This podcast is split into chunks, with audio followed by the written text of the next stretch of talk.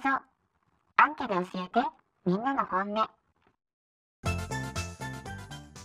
皆様こんばんは。ポケバン投票所解説のお時間です。浦田小夏です。今回もよろしくお願いします。今日ふと思ったことなんですけど毎日朝起きてご飯食べて仕事行って帰ってきてまあお風呂入って寝てっていう同じことの繰り返しなんですよねつまんないな毎日と思って飽きたなって感じなんですよ。皆さんもそういう方多いんじゃないかなと思うんですけど。で昨日スーパー行ったらいちごが安かったんでいちご買ったんですね。でもいちご1パックってなかなか食べきれないんですよ。私一人なので。でもいちごが食べたかったので買ったんですよ。でどうしようかなと思って。そうだ。初めていちごジャムを作ろう。と思いまして私今年で28歳になるんですけどそれでも初めてのことだらけだなと思ったんですよ。いちごジャム作ったことなくて。でまあこの世の中にはやったことないことの方が多いんだろうなって思いましてそこでですね一日一初めてを始めようかなっていうふうに思いましてどういうことかというとまあ一日のうちに1個以上初めての経験をするっていうことなんですけどそれをすると、まあ、最低でも1週間で7個成長できるわけですね1週間前の自分と比べて。でまあ1年で365個も成長ができるんですよ。と思ったらなんかいいなと思いまして成長が目に見えるというか、うん、ちょっと一日一初めてを 始めようかなというふうに ふと思いました。でいちごジャムさっき作ったんですけどすごい簡単であのー、まだ食べてないんですけどね明日の朝食のパンから食べ始めようかなと思ってましてちょっと煮詰めすぎたかなって反省はしているのでまたねいちご安かったりしたら作りたいなと思うし他の果物でもいろいろ作ってみたいなっていうふうに思いましたポケバンアンケート。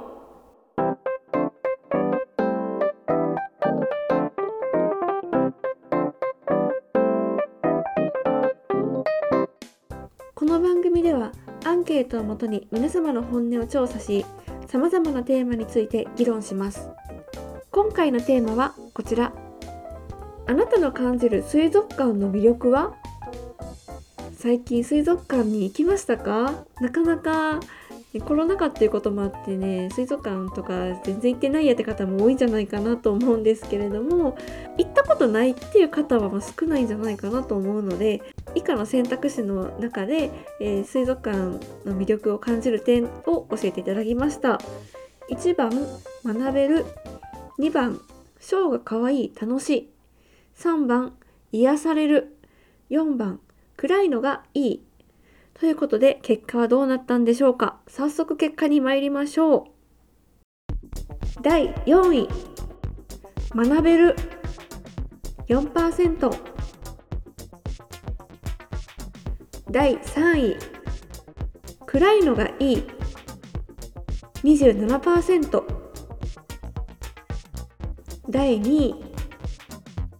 ショーがかわいい楽しい。31%第1位癒される38%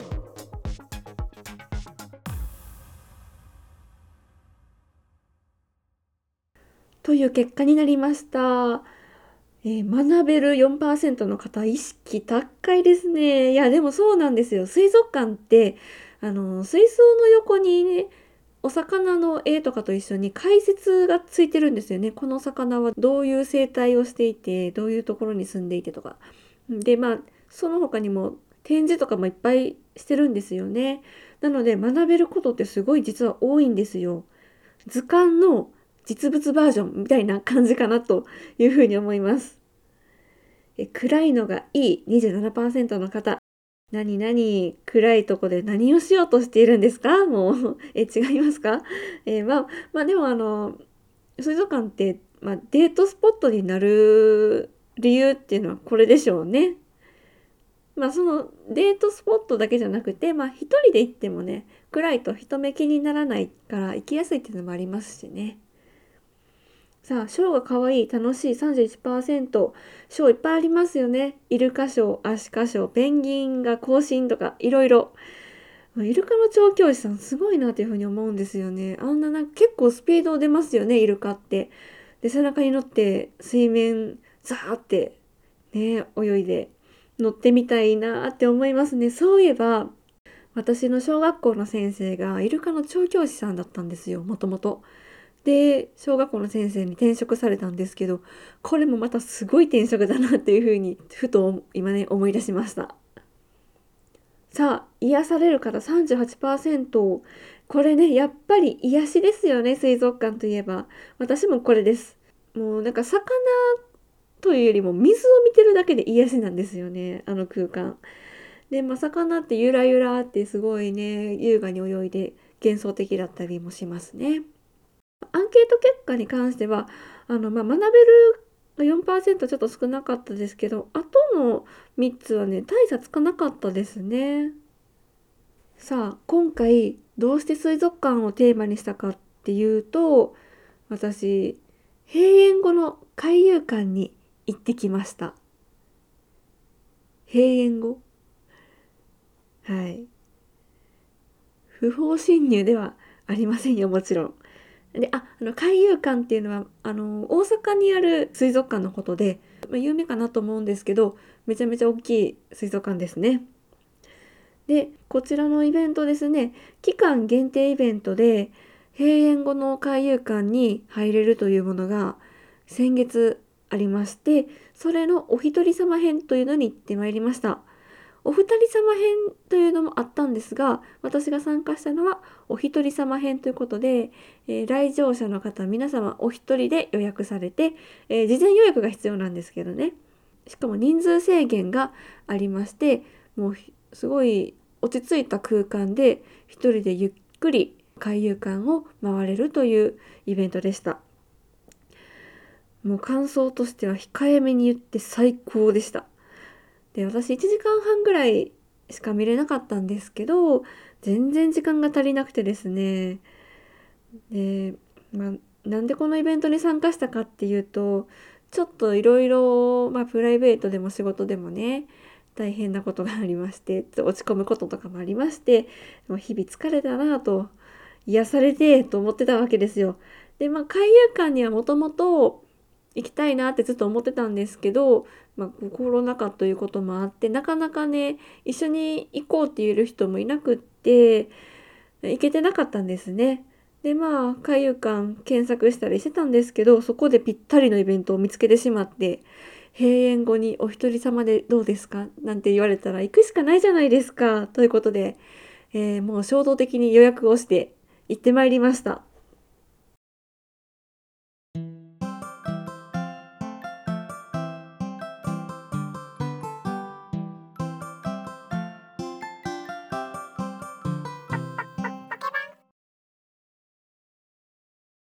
人数制限してますので人が少なくてずっと水槽に張り付いて魚をじっと見ることができてすんごい良かったんですね。で閉園後なので夜だったんですけど日中見られない姿、ね、特に哺乳類のね生物とかだと夜は寝てるわけですよ。なのでも水槽も真っ暗で姿も見えなかったりするんですけどでもよく目を凝らしてみたらみんな寝てるみたいなそういう貴重な姿を見ることができました。ペンギンとかはねみんなうつむいて寝てるんですよ。みんな同じ格好して寝てるしでまあ魚もねあれは寝てるんでしょうかね。もうじーっと動かない魚とかなんか水槽の壁に張り付いてる親子とかねもうすごいなんか、まあ、日中もそういう姿は見られるかもしれないんですけど夜ならではの姿っていうのもたくさん見られました。で、私自身、海遊館に行ったのがもう、めっちゃめちゃ久々で、幼稚園で行ったんですよ。で、小学校でも行ったのかなっていうぐらいの記憶なので、おそらく20年近く行っておりませんでした。だいぶ変わったんだろうなと思います。もうはっきり言うと内装とかも覚えてないんですけどだいぶ変わったんだと思います。で当時私がね20年前に見ていた魚とか生物っていうのはいるんだろうか。もうだいぶね入れ替わっているでしょうけどね生き物なので。でももしかしたらあの時見ていたあの子が今もいるみたいな感じのことがあるのかなとか思ったらすごい何とも言えない気持ちになりました。海遊館で有名な生き物といえばジンベエザメなんですけどもちろん幼稚園の時にもジンベエザメを見た記憶はあります。その頃はジンベエザメってもうめっちゃでかいなと思ってたんです。で今見てもめっちゃでかいなと思うんですけどあの頃見たジンベエザメよりも小さく見えたんですね。であのー、ジンベエザメも台が変わっているみたいなので多分当時見た子ではないと思うんですがでもやっぱりジンベエザメのサイズ感が違って見えたのは私が大きくなったからなんだろうなというふうに自分自身の成長も感じることができました。海遊館ではメインの水槽がありましてそれは太平洋っていう水槽なんですね。で太平洋にいるお魚が、えー、泳いでる巨大な水槽がありましてでもそれすごいなんか人生を考えたというか あのー、行ったことある方はわかると思うんですがその太平洋の巨大水槽ですねもう何回何回ってあの1回2回3回4回ってそういう回にまたがって、えー、ズドーンと縦に長くある水槽でございます。なので上の方からだんだん下っていって海底まで見れるという構造なんですが上の方はやっぱなんか花形のお魚が多かったですね。サメとかエイとか大きいお魚やっぱりあのお土産のモチーフになるようなねお魚が泳いでおりました。で下の方はわりかし小さいお魚が多かったように思います。でまあそれとは関係なく永遠に真ん中でぐるぐるぐるぐるぐるぐるぐるぐる、えー、円を描いて泳いでいる魚の群れがいたりとかねまあ、そういうのがいたんですけど、まあ、ちょっと海遊館に行った時私はかなり落ち込んでいたっていうのもあって今今私があの水槽に行ったら海底に沈んで泳ぐ魚なんだろうなとか思いながら見てたんですね。でもまあそこの魚はそこの魚でやっぱ仲間と生きてるわけです。でむしろ上の方の魚はあのその大型のお魚でねキラキラしてる風に見えたんですけどそこの方にいる魚の方がむしろ数が多いぐらいでそれでも仲間たちと楽しそうに泳いでるわけです。で上の方にさっきいたと思ったエイとかサメとかも海底の方までやってくることもありました。そこで私は思ったんですよ。別に下にいるのが悪いとかじゃないし上にいる魚も下に来ることもあるやんっていうふうに思いましてうんだからまあ普段私がそうやってキラキラ上にいるわけではないんですがでもまあ下の方に沈みたくなった時は下の方で休んだらいいじゃないかというふうに思いましたね。そしたら周りを見渡せば周りにはたくさん仲間がいるわけで一人じゃないんだなというふうに思いましたね。でまああの太平洋の水槽もちろんその中にジンベエザメいるんですけどね、まあ、あんなに大きいジンベエザメとかサメとかもうすごいちっちゃいお魚も共存して同じ水槽にいるわけですね。でまあ生活の仕方とか生き方とかねそういうのも違うんだろうけどこう食べることもなくというかでちゃんと共存して水槽の中で泳いでるわけですね。うん、なんか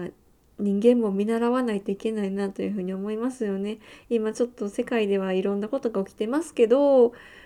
うん、なんかもう強い弱いとかもそんなんやめようっていうふうに思いますよね。みんなで仲良く共存していけたらいいなというふうに思いました。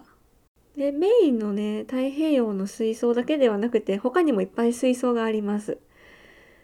その中にはまあさっき言ったように壁に張り付いてね動かない親子ですとかなんかずっと踊ってるような感じで手足を動かすカニとかみんな同じ方向を向いてじーっとその場を動かない魚たちとかねみんな何を考えてるんだろうなっていうふうに思いました。でも本当によく言うことなんですけどこうお魚とかねお水を見てて心が洗われたなというふうに思います。自分の悩みなんてね本当にちっぽけなんだろうなっていうふうに感じました。で閉園後の海遊館ということで普段はおそらく BGM とか流れてるんだと思うんですがもうそれも切られてて空調音だけですね。であの明かりも多分最低限にされてるんだと思います。ということでより生き物そのものをストレートに感じられて、うん、何回も言いますがものすごく最高な体験をいたしました。さあ皆様も水族館でぜひ癒されてみてはいかがでしょうか。さあ次のアンケートテーマの発表と参りましょう。冒頭にも言ったんですけど大人になっても初めての経験ってたくさんあると思うんですよ。初めてこれ買ったな。初めて食べたな。初めてここ行ったな。どんな小さいことでも OK です。次のテーマはこちら。この1週間で初体験した今回の選択肢は2択です。1番した2番してないその他具体的なエピソードとかもし今後ね初めてやったことないけどやってみたいっていうことがあれば募集したいと思いますので Twitter のリプ欄 DM もしくはお便りフォームどれでも構いません是非お寄せくださいもうすぐ4月新生活控えてる方も多いと思います。そういう方はこれから初めてだらけだと思います。で、私みたいに何も生活が変わらない人でも日々を少し振り返ってみて、あの時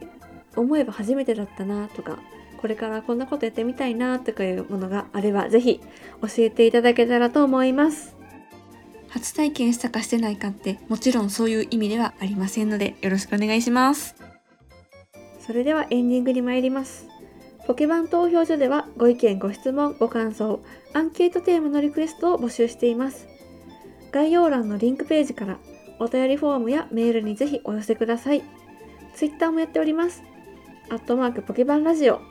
ハッシュタグひらがなでポケバンでぜひ感想ツイートお待ちしています。